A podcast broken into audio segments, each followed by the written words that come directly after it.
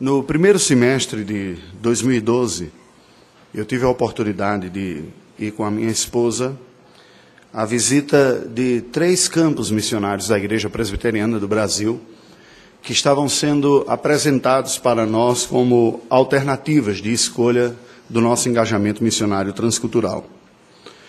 O Líbano, um país dividido por facções étnicas, religiosas e políticas que respiram uma tensão, ainda que a guerra civil que a devastou no final do século XX tivesse terminado, presenciava-se e se respirava isso. Um país da região do Golfo Pérsico, que oficialmente não se registra a presença de um único cristão entre os nacionais, e cujo trabalho é desenvolvido em secreto, abordagem individual após amizade é, cujo um dos missionários que atualmente está lá presente, tivemos a oportunidade de ouvir aqui no Cristianismo Total, na Sexta Jovem e no grupo de estudo que se reúne lá em casa, meu amigo reverendo Patrick Scherrer. Ah, o outro país, que foi aquele que nós acabamos por definir ficar, foi a Albânia. Destes, o mais tranquilo, aquele que nos parecia para nós oferecer as melhores condições para nos instalarmos como família, um casal relativamente jovem, com quatro crianças, chegando, deixando a terra brasileira para trás. Naquela ocasião, nós tivemos a oportunidade de visitar alguns pontos do país, e entre eles, um dos que mais me chamou a atenção é uma pequena cidade nas montanhas da Albânia, chamada Burel, uma cidade típica do interior.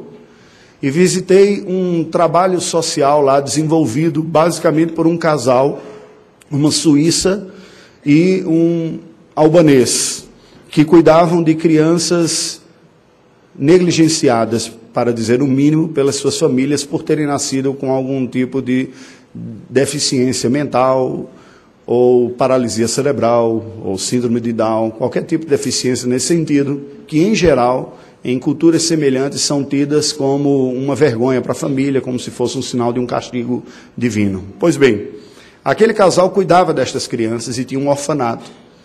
E o que mais me impressionou foi a história de como aquilo tinha ocorrido e as dificuldades que eles enfrentaram para superar tudo, todas as oposições, se estabelecerem como um casal cristão, um orfanato cristão, oferecendo cuidado para crianças muçulmanas. Houve uma guerra civil na Albânia que colocou o país de ponta cabeça, algumas poucas décadas atrás, quando esse pessoal estava desenvolvendo o trabalho. E como resultado daquela guerra civil, muitas pessoas entenderam que se acharam no direito de buscar uma casa própria, uma vez que o governo não cumpriu com a promessa da sua Minha Casa Minha Vida, versão Albânia. Né? Então eles saíram à cata das casas mais fáceis de serem conquistadas e disse: a que eu conquistei é minha. Não é difícil nós compreendermos que um orfanato com crianças deficientes se tornou um alvo de pessoas oportunistas. E estas pessoas entraram naquela propriedade e foram recebidas com uma garrucha em nome de Jesus. Né? Então, aquela missionária suíça diz: Eu fui treinada, como todo suíço é treinado no ensino médio, a se defender com a arma e ninguém vai tocar nos cordeirinhos do Senhor que está sob cuidado. Se pular o muro, leva chumbo em nome do Senhor. Né? E foi assim que ela defendeu aquelas ovelhas. Por que, que eu estou falando isso aqui?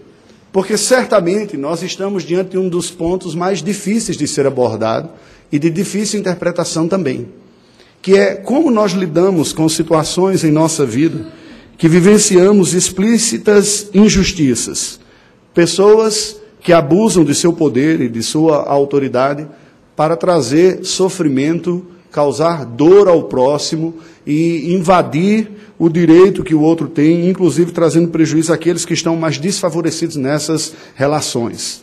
Pobres, crianças, viúvas. Não é à toa que a palavra do Senhor apresenta o próprio Deus como sendo aquele que toma partido daqueles que estão fragilizados nestas relações. Isso está presente desde o Decálogo, passando pelos Salmos e até o nosso Senhor Jesus Cristo no Novo Testamento dizendo: é inevitável que venham os escândalos, mas ai daqueles por intermédio de quem eles virão e que fizer tropeçar um desses meus pequeninos. Esta imagem de que pessoas fragilizadas estão sob um olhar atento de Deus está presente na Escritura Sagrada. No entanto, experimentar situações como essas não se tratou de um privilégio apenas dos albaneses aquelas décadas atrás. A história da humanidade está recheada de situações deste tipo, inclusive próximo a nós e pessoas de confessionalidades semelhantes a nós.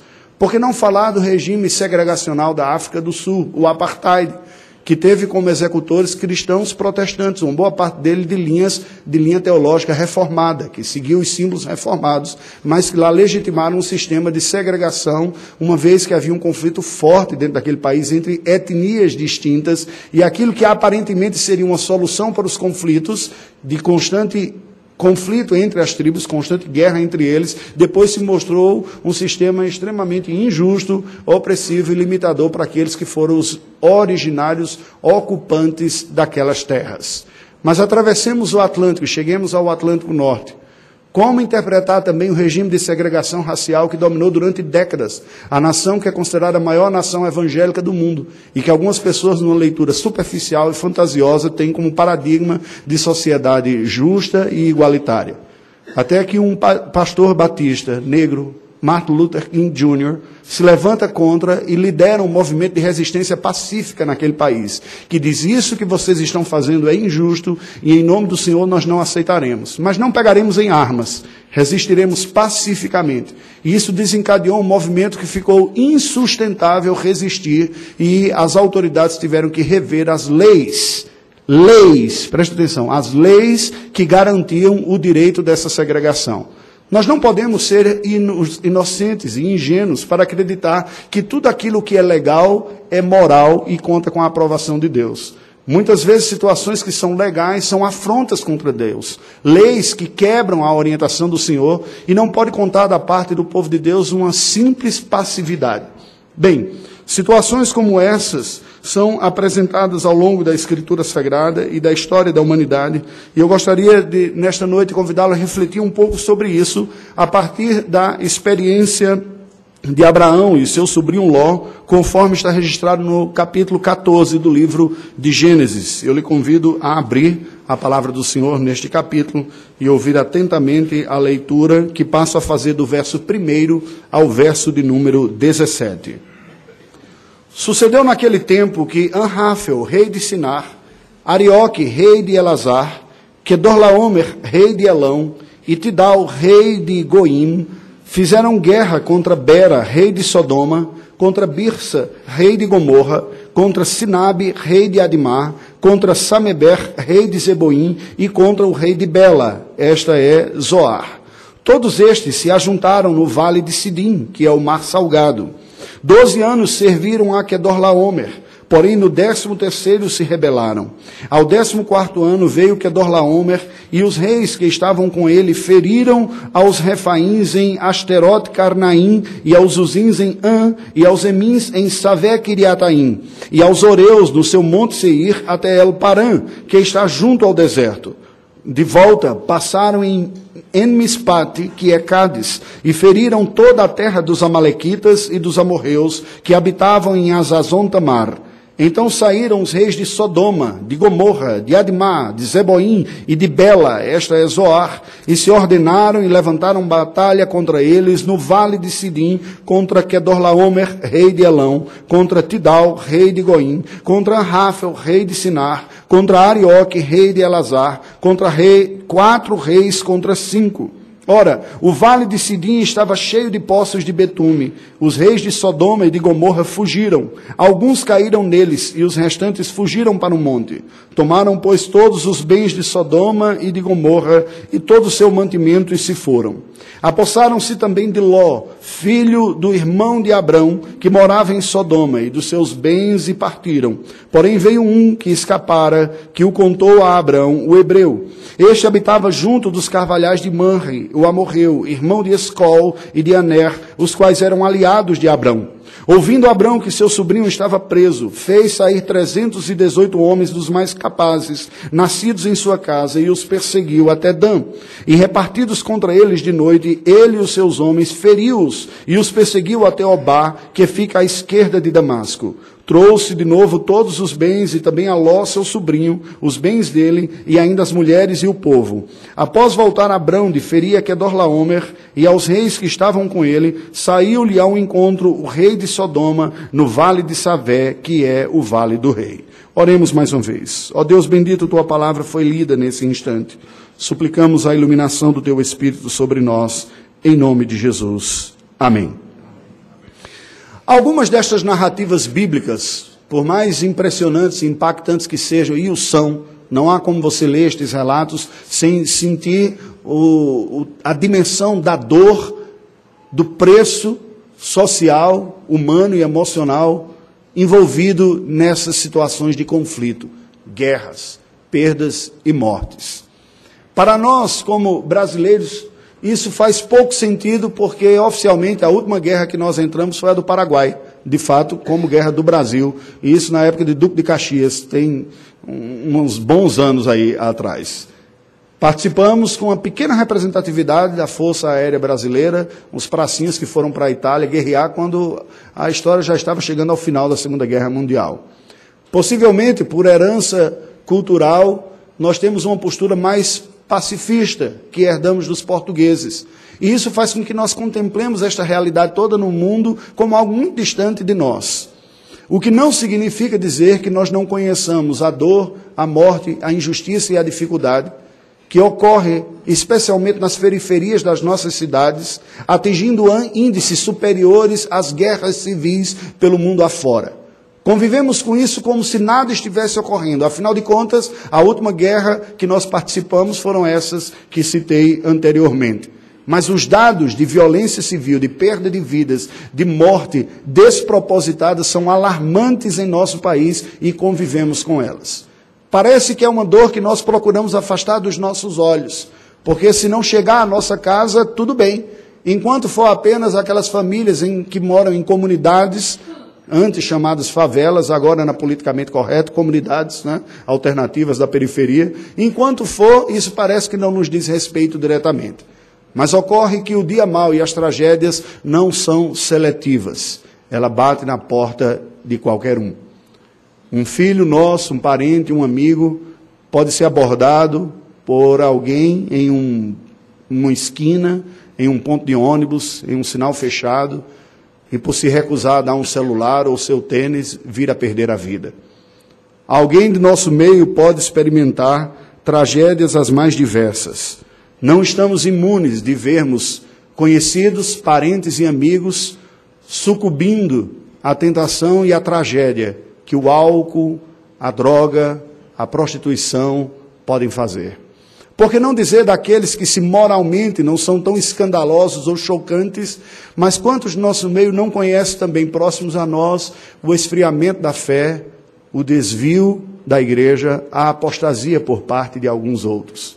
Pessoas que eticamente são reputadas como bons cidadãos, trabalhadores, pagadores dos seus impostos, mas cujos pais que têm fé em Deus sofrem e agonizam nos seus quartos orando pelos seus filhos, pedindo que o Senhor os traga de volta.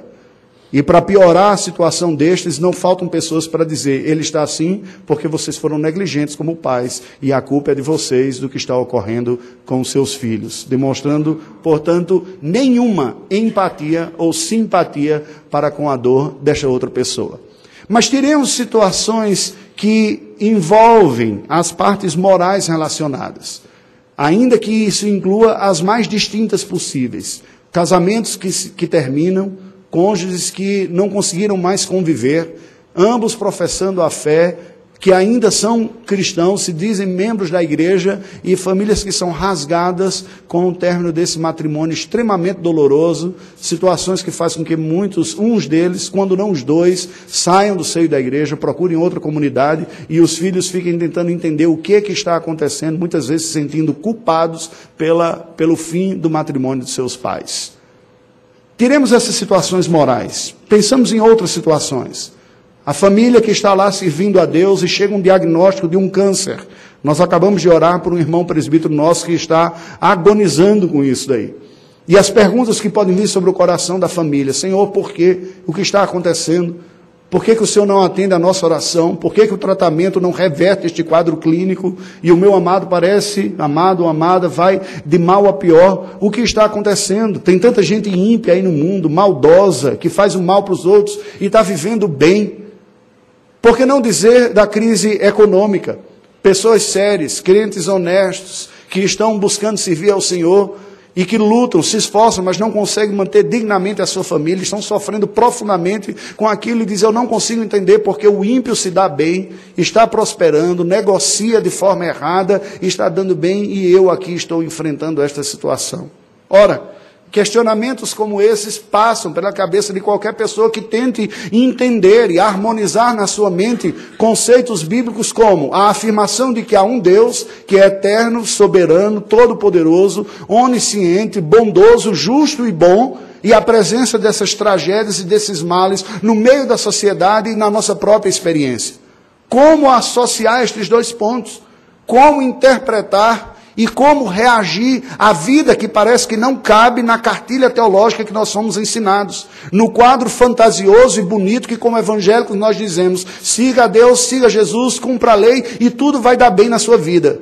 Eu fico pensando, quem disse isso? Eu gostaria de conhecer para colocar no tronco e dar uma surra nessa pessoa. Porque vende-se essa ideia, e em alguma medida eu fico com vergonha de dizer que até eu acreditei nesse troço aí também. Aquela recado, aquela mensagem que estabelece tudo na realidade como se fosse simplesmente a lógica da causa e da consequência. Aquela teologia maligna que dominava o coração dos amigos de Jó e os incapacitou de consolar o seu amigo no sofrimento, que diz: se está ocorrendo mal, é porque você tem culpa aí por trás. Porque não se engane, de Deus não se zomba. Aquilo que o homem plantar, isso colherá. É verdade que a lei da semeadura está na Escritura Sagrada, como a regra natural do governo de Deus sobre o universo. Mas deixa eu dizer uma coisa para vocês: a lei da semeadura não redime ninguém, apenas responsabiliza pelos seus atos. Não há nenhuma redenção na lógica da causa e da consequência. Religiões são elaboradas na base desta observação empírica da realidade. Religiões reencarnacionistas, como o budismo, o espiritismo, o hinduísmo, que diz o que o homem faz aqui, aqui ele vai pagar. Se não deu conta nessa vida, virá outra, e se não der, virá outra, e virá outra, porque há uma lógica perversa de que você colhe tudo aquilo que você faz e você haverá de pagar por tudo isso. Não há redenção nesta lógica.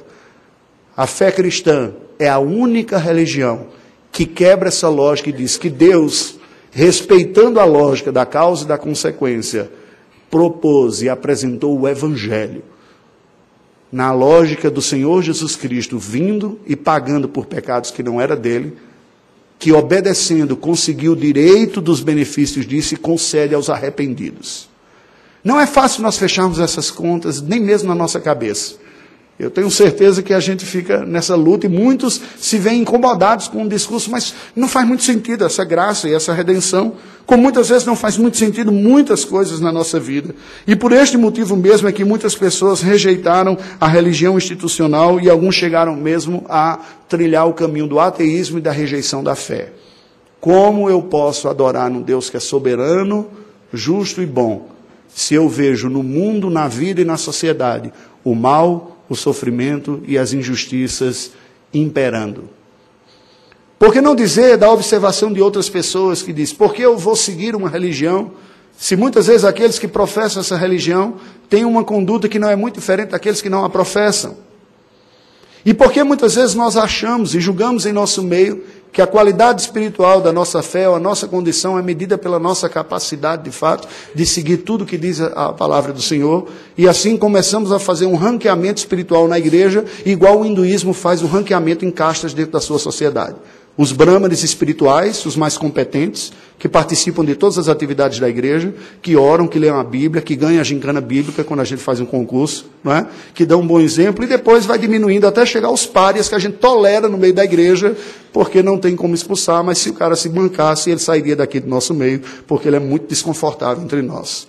Essa lógica perversa, que não ajuda ninguém a crescer, a melhorar, a superar suas dificuldades e enfrentar a vida com os seus malefícios. Pois bem, o texto que nós acabamos de ler nos mostra uma associação de reis saqueadores, vindos de diferentes partes do mundo antigo, próximo à terra de Canaã.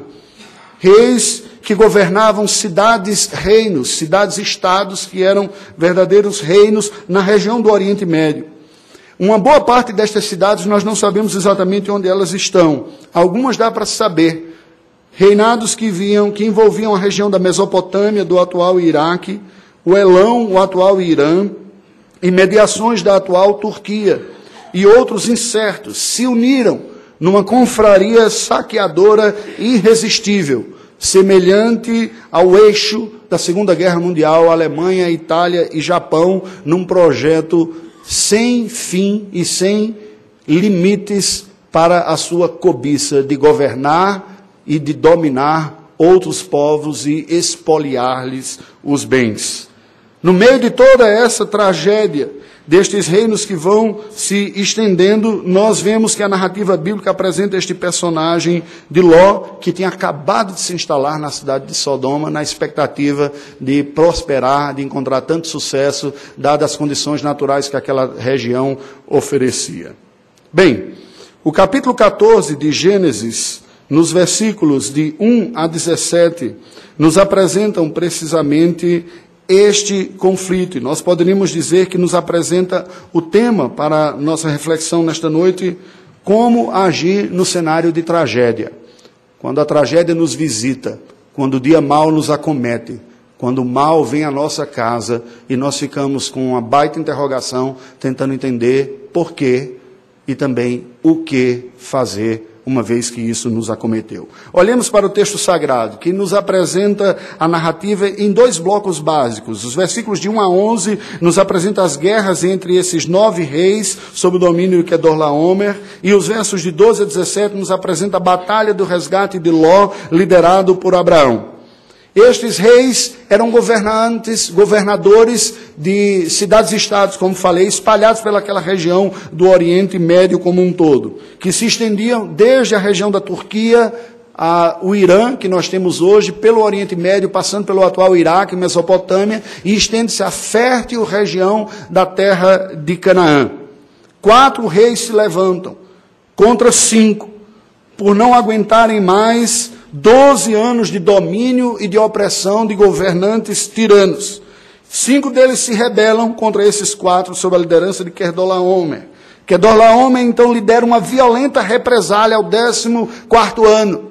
E diz, olha, nós não aguentamos mais isso, e ele lidera, e aquele povo se levanta contra, e vale aquela lógica que a gente esmaga quem está rebelde com mais força ainda. Essa é a história da humanidade está estampada em séries fantásticas como Star Wars também, o Império contra-ataca. Vem o Jedi para cima de nós, você vai ver o poder da força esmagando você e acabando. Então essa lógica é assim, se há uma reação, você vem com mais força ainda para sufocar qualquer um e todo mundo saber quem é que manda nesse negócio aqui. Se está justo ou está injusto é o que menos importa. O que importa é estabelecer a ordem por aquele que detém a força para fazê-lo. Não passava a lógica do que é justo ou injusto na cabeça desse povo aqui, não. O que passava era uma disputa de poder e dos bens que poderiam é, ser apreendidos dali. Os reis de Sodoma e Gomorra se rebelaram, mas perderam a batalha. Isso me faz lembrar um épico filme, O Coração Valente, que William, o líder dos escoceses, libera, lidera um exército oprimido pela Inglaterra e diz: Nós vamos vencer agora. E um drama quase da, do drama da humanidade, né? De ver situações injustas e se conformar e dizer: Eu não aceito, eu vou lutar contra isso. E a palavra que ele recebe quando vê que entre aqueles que deveriam estar ao seu lado, há um traidor que foi pelo outro lado, em virtude de uma proposta de recompensa que lá está. E a crise dele, mas você não, você tinha que estar do lado de cá. Essas situações na vida que diz que aquilo que é justo, que parece ser bom, deveria ser a nossa pauta, que deveria estar todo mundo unido, não é o que ocorre muitas vezes. Não apenas o mundo é injusto e caído, mas nós também somos pessoas caídas no mundo caído. O nosso coração nem sempre é governado pelos melhores princípios. E até motivações justas de resistência às injustiças podem evoluir no nosso coração cozinhar a nossa alma e nos transformar num bandido ainda mais perverso do que aqueles que foram os nossos algozes. Isso é o efeito psicológico de você abrigar o sofrimento dentro de si e, em nome de uma justiça, ser tomado por uma busca monotemática da sua vida do estabelecimento da vingança daquele que foi o seu algoz. E esses que assim abrigam este sentimento no coração se tornam tão e às vezes mais perversos do que aqueles que lhes infringiram algum tipo de mal. Não é à toa que o Senhor Jesus Cristo se dirige a nós e ao nosso coração dizendo: Amem os vossos inimigos e orem pelos que vos perseguem. Porque não há outra forma de nós mantermos a nossa alma limpa e leve se não retribuir o mal com o bem. Qualquer tentativa de reparação aqui, como sendo fruto de uma justiça que num primeiro momento parece digno, e de fato é, nós não podemos aceitar o mal como se fosse bem. Mas a maneira como nós processamos isso e reagimos a este mal definirá o estado da nossa alma e o resultado das nossas ações. Quando o Senhor Jesus estabelece esta ética, Ele está falando precisamente a única forma de nós mantermos saúde na alma e sermos alguém do bem, agente de Deus no meio de uma sociedade corrompida, porque nós também somos corrompidos e facilmente nos tornaremos o monstro que dizemos querer combater, se não tivermos este cuidado. Confesso para vocês que quando recebi a notícia de que o candidato a presidente aí recebeu aquela facada, fiquei pensando, eu não sei se o povo brasileiro vai elegê-lo como presidente. Mas a minha oração foi: Senhor, além de curar a ferida, cura a alma desse homem. Porque uma alma ferida pode se tornar um bandido muito pior do que o bandido que feriu a sua pessoa. Cure, porque se ele for eleito, não sei se vai ser. A vontade de Deus sobre a vontade humana vai se manifestar em alguns dias aí, seja primeiro ou segundo turno. Mas verdadeiramente temos que cuidar da nossa alma. O texto sagrado nos diz, os versos 12 e 13, que aqueles reis vitoriosos levaram Ló cativo, e essa notícia chega a Abraão em Manre, onde ele morava, por um daqueles que escaparam, e disse: Olha, o seu sobrinho Ló foi levado também. Abraão então lidera um grupo de 318 homens capazes a uma batalha de um resgate dramático do seu sobrinho e de outros que estão juntos, que estavam que juntamente foram sequestrados e levados por aqueles reis opressores. Os versos 16 e 17 nos mostra que Abraão resgatou Ló, tudo que era dele, as mulheres relacionadas e recebeu o apoio daquelas pessoas que foram com ele, e quando ele volta, ele é recebido em honra. O que, é que nós aprendemos destas situações aqui? Este capítulo nos apresenta um drama muito comum da humanidade. E nós precisamos estar atentos a algumas lições que o texto sagrado nos dá. A primeira delas é que nós somos seres caídos que habitamos em um mundo caído. E que aqui, neste mundo caído, a justiça não se estabelecerá. Não acredite em conto de fadas.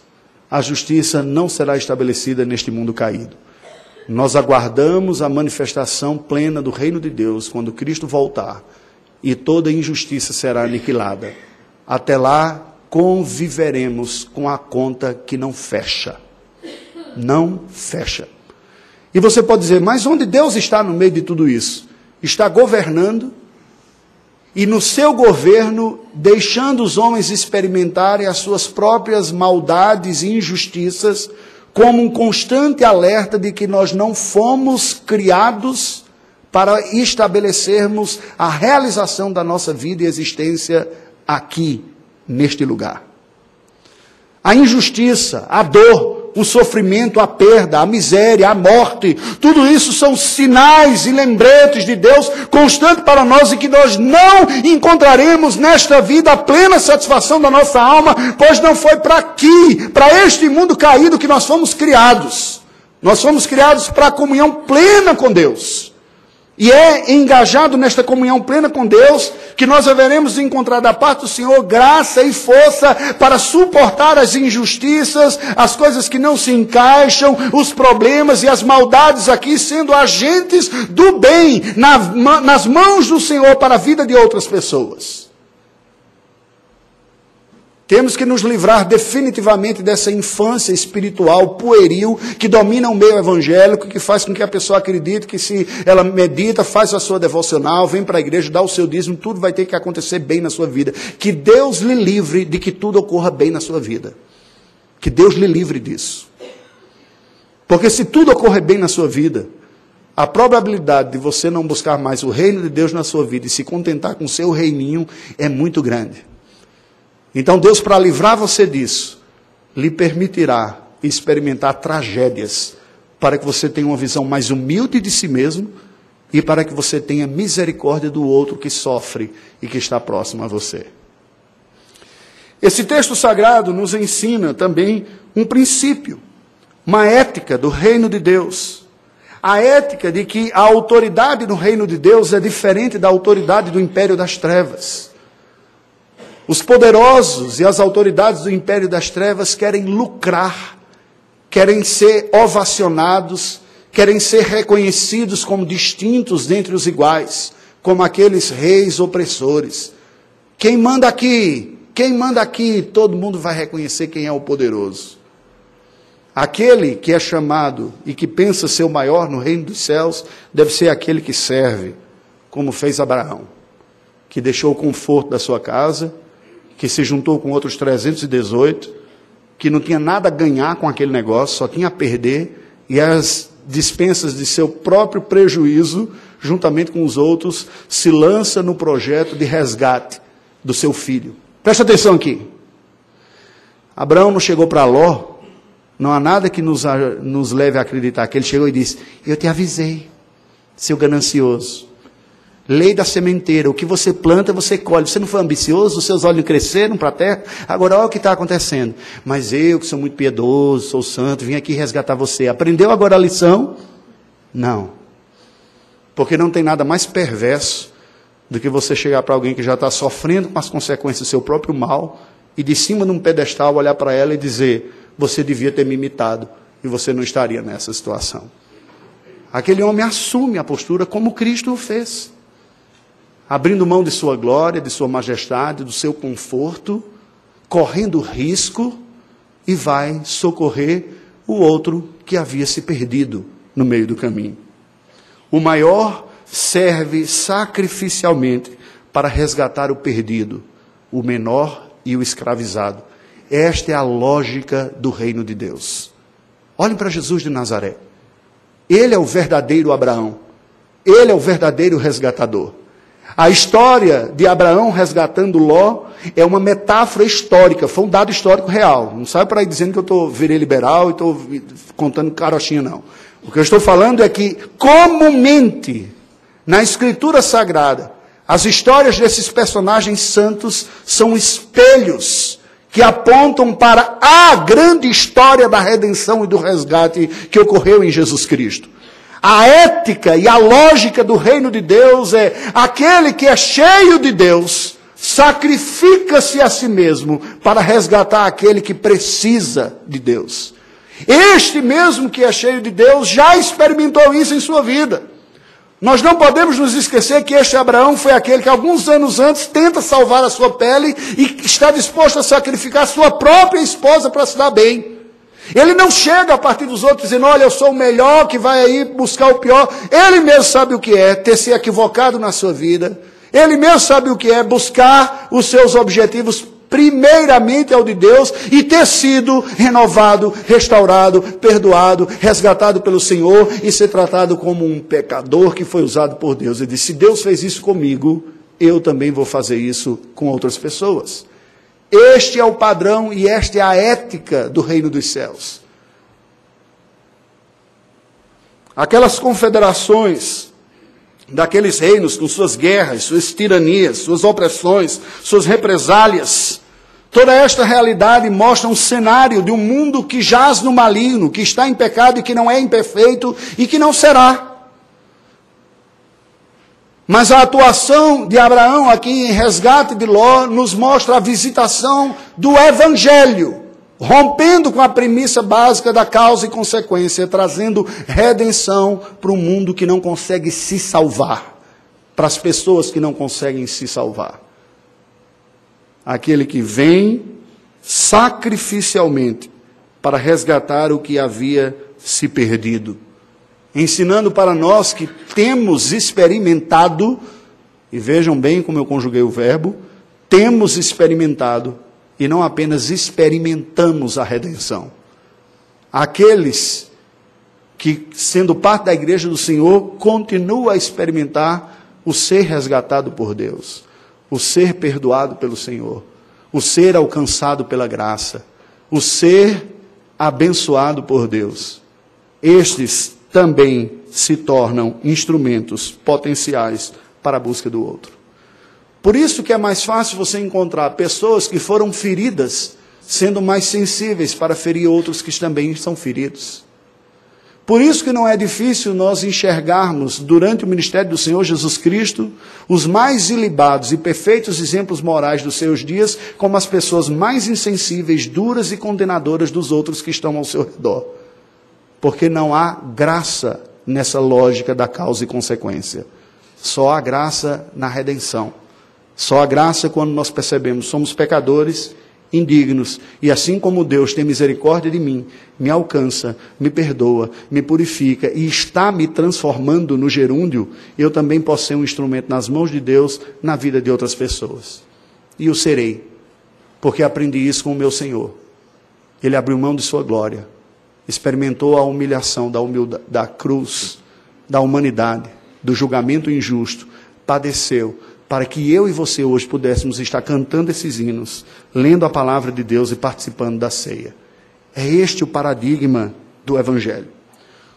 Os reinos vassalos da região do Mar Morto se rebelaram contra a opressão dos vizinhos orientais, mas perderam e sofreram uma forte represália. Ló acaba sendo levado cativo. Abraão então lidera uma qualificada equipe de resgate e volta vitorioso em honra. Curiosamente, não foi um exército piedoso, né? Eu tive a oportunidade de ir com a minha esposa duas vezes e uma vez com a família toda e tenho o desejo de ir mais uma vez no Oasis. A última vez, irmãos da igreja se nos ajudaram aí. O que é o Ministério Oasis, para explicar para vocês? É um ministério evangélico no Brasil que cuida de obreiros evangélicos, em situações de desgaste, situações de de cansaço, problemas emocionais, seja lá o que for. E a gente chega meio envergonhado lá, né? Porque assim, você queria participar de um congresso dos 300 de Gideão, né? Os fantásticos assim, e tal.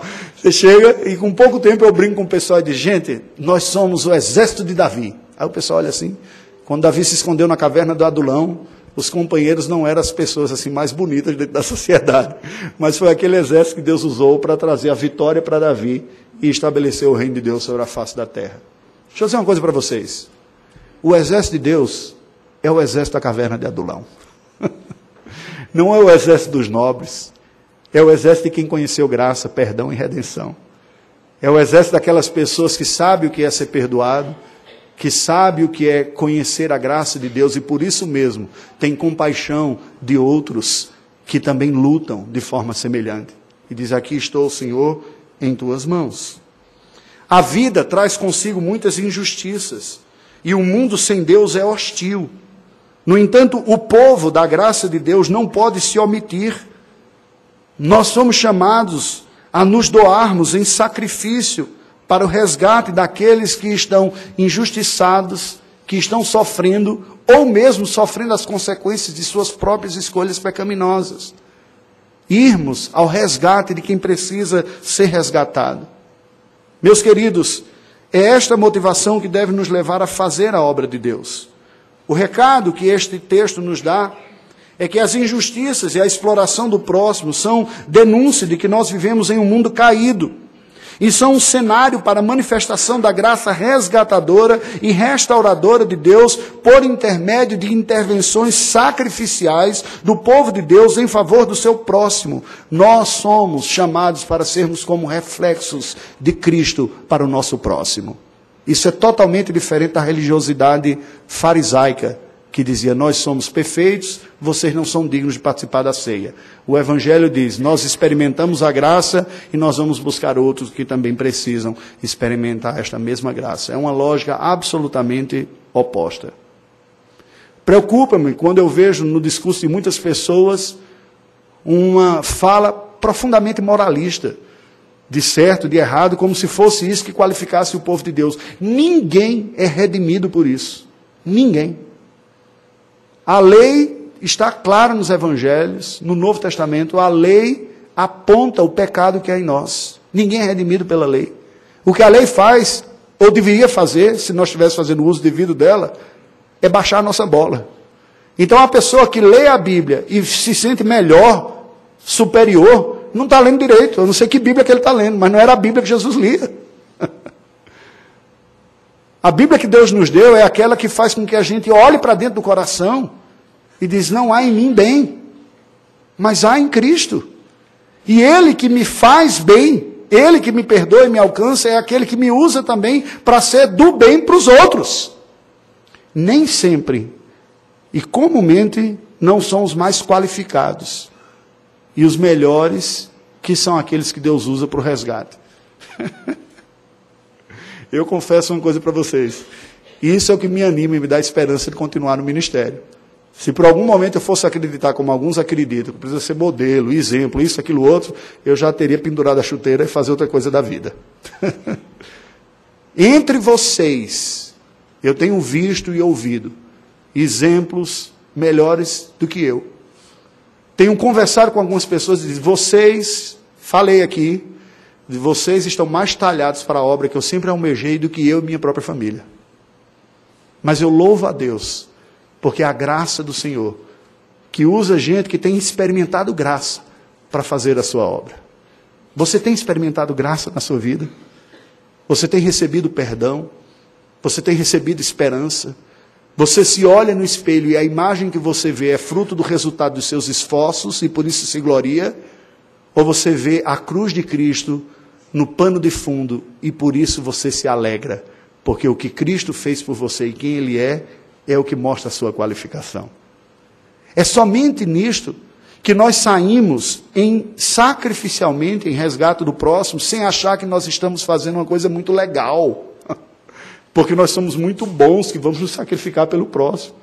É só quando a gente percebe que nós fomos aquele perdido que um dia foi resgatado, que hoje nós podemos ser um instrumento em busca do outro que também está perdido. E somente quando eu tenho consciência de que em mim ainda há vácuos, buracos e espaços de perdição, que ainda precisam ser visitados, alcançados e redimidos pela graça de Deus, que me leva dia a dia a abrir este livro sagrado com a esperança de receber luz para pontos da minha alma que ainda estão obscuros. Caso contrário, eu acredito que de nada mais preciso, a não ser manter o manete empurrado e dando exemplos para os outros de determinação. A tragédia é o cenário providencial para a atuação sacrificial da igreja do Senhor. É isso que nós aprendemos deste relato do livro de Gênesis da história do Abraão resgatando Ló. Para concluir, irmãos, ninguém, absolutamente, nesta vida, está livre de tragédias. Eventualmente nós ou alguém próximo a nós as experimentará, dentre as mais distintas. Quer sejam elas físicas, como acidentes, biológicas, como doença, quer sejam morais, como erros, desvios e pecados escandalosos e alguns agudos, para os quais nós, como igreja evangélica, não sabemos lidar. Nós não sabemos lidar com pecados agudos, nem com pecados recorrentes. Buga o cérebro do evangélico comum. Ele diz: não, eu não consigo explicar o que ocorre. E por isso é mais fácil a gente evitar olhar para estas pessoas ou para estas situações. Mas nenhum de nós está livre de nada disso. O que nos importa é, no meio de tudo isso, perceber como que, pela graça de Deus, eu posso me refazer. Eu posso ser uma outra pessoa. Eu posso responder o mal e a bofetada que a vida me deu com graça, amor e gentileza. Eu posso ir ao encontro daquele que foi o meu algoz para lhe dar flores, para lhe cobrir de amor. Mas não faz isso quem se sente superior ao outro. Só faz isso quem percebe que é tão indigno quanto o outro e foi redimido por Jesus Cristo. Somente esse consegue dar a outra face com um coração leve e, como o Senhor Jesus, conviver e caminhar com prostitutas e cobradores de impostos, sem se tornar um igual, mas levando a graça redentora do Senhor. Portanto, o que nós devemos fazer é ver o cenário da tragédia ao nosso redor como sendo a oportunidade de ministrar a graça de Deus àqueles que sofrem que têm dor, ainda que essa dor e esse sofrimento sejam consequências das suas desobediências e dos seus pecados, para em amor exortá-los ao arrependimento, e em paciência, misericórdia e empatia estar ao seu lado para levantá-los e sorriguê-los. Quantos dentre nós se encontram minimamente confortável para pedir socorro ou ajuda para você se enfrentar uma crise profunda na sua vida? Quantos dos casamentos que nós temos assistido se desmoronando, sendo pego de surpresa, quando já não há tempo hábil para reverter nada, porque as pessoas ficaram enclausuradas, morrendo de medo de que isso se desse a conhecer e não recebesse auxílio real de ninguém que pudesse auxiliá-los? Há alguma coisa estranha no espírito que nos domina. Nós temos que aprender com Abraão, que foi sacrificial e foi buscar aquele outro que precisava devemos nos oferecer sacrificialmente para o resgate do nosso próximo, como Cristo fez por nós. Nós somos chamados a abandonarmos a ética da autoproteção, da bolha, como somos tentados para fazer, especialmente se somos filhos da classe média, que se protegem do mal da sociedade, reforçando a segurança, colocando o olho eletrônico, pagando um guarda, e assim, o mal está do lado de fora. Nós temos que ter a empatia para visitar a dor onde ela está e ser instrumento da graça de Deus, até mesmo por já tê-la experimentado. Se sofremos, confiemos em Deus e testemunhemos do Senhor. Lembremos de Ló, que mesmo sem entender tudo aquilo que, está, Jó, tudo aquilo que estava acontecendo, permaneceu crendo no Senhor. Lembremos de Abraão resgatando, resgatando Ló. A nossa satisfação deve estar em Deus. A crise da fé no meio da luta e da dificuldade mostra que, de, não diferente dos outros, também esperávamos que Deus nos recompensasse pela nossa moralidade e pela nossa religiosidade. E quando isso não vem, se instala o questionamento profundo da alma: a injustiça. Contra quem é este brado? Percebe que em última instância não é contra quem lhe faz sofrer. Percebem que em última instância a revolta de que eu não mereci estar passando por isso é contra aquele que tudo governa e na sua soberania lhe deixa passar por isso? Ah, injustiça! É contra Deus a rebelião. Deus tudo dirige e controla. E certamente a tragédia é uma oportunidade para que nós nos refaçamos na dependência da graça. Confiança no propósito de Deus no meio da dor, da luta e do que está mal. Abandonar o egoísmo, de pensar que a gente vai construir um reino aqui na terra de paz, de luxo e de sucesso, enquanto que o nosso próximo está padecendo também. Isso é o que me encanta no trabalho missionário. Voltamos ao Brasil, porque, como soldado ferido na guerra, tem que ser tirado do fronte da batalha para se recuperar na enfermaria. A primeira igreja é uma enfermaria para nós e a gente está procurando servir enquanto estamos sendo tratados aqui. Mas não diminuiu o desejo de servir no fronte da batalha. E nenhum dos membros da nossa família. Não porque sejamos melhores, porque os tiros e as balas que levamos veio muitas vezes da nossa incapacidade de administrar a guerra. E nós mesmos podemos ter cooperado para tropeçar. Mas por perceber que a graça de Deus é suficiente para renovar, restaurar, qualificar e usar quem se dispõe nas suas mãos. Estimulemos-nos ao mútuo serviço sacrificial. Não abandonemos as pessoas que estão em sofrimento, piorando o sofrimento dele, dizendo: Bem feito, eu te disse, você escolheu por ganância as campinas do Jordão, agora você está sofrendo por ter sido tão ganancioso assim. Busquemos a graça do Senhor para auxiliar aqueles que estão precisando dela, assim como o Senhor tem nos auxiliado e nos comunicado a sua graça, que dele tanto necessitamos. Curve a sua cabeça, vamos orar ao Senhor Deus. Ó Deus bendito, olha para nós, Senhor.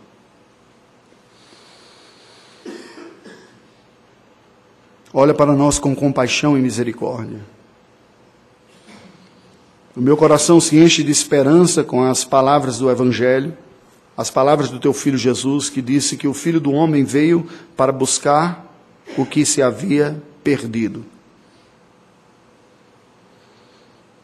Nós, entregues à nossa própria sorte, à nossa própria capacidade hermenêutica, exegética, nos perdemos. Precisamos ser resgatados pelo Senhor. Resgatados de nossa justiça própria, resgatados do conforto que procuramos na nossa vida, a segurança de estabelecer um projeto de vida bem protegido, isolado do mal, resgatarmos-nos da bolha que muitas vezes somos tentados a viver, da distância indiferente e às vezes condenatória, ainda que silenciosa, daqueles que têm sofrido, ainda que esse sofrimento seja consequência de seus pecados.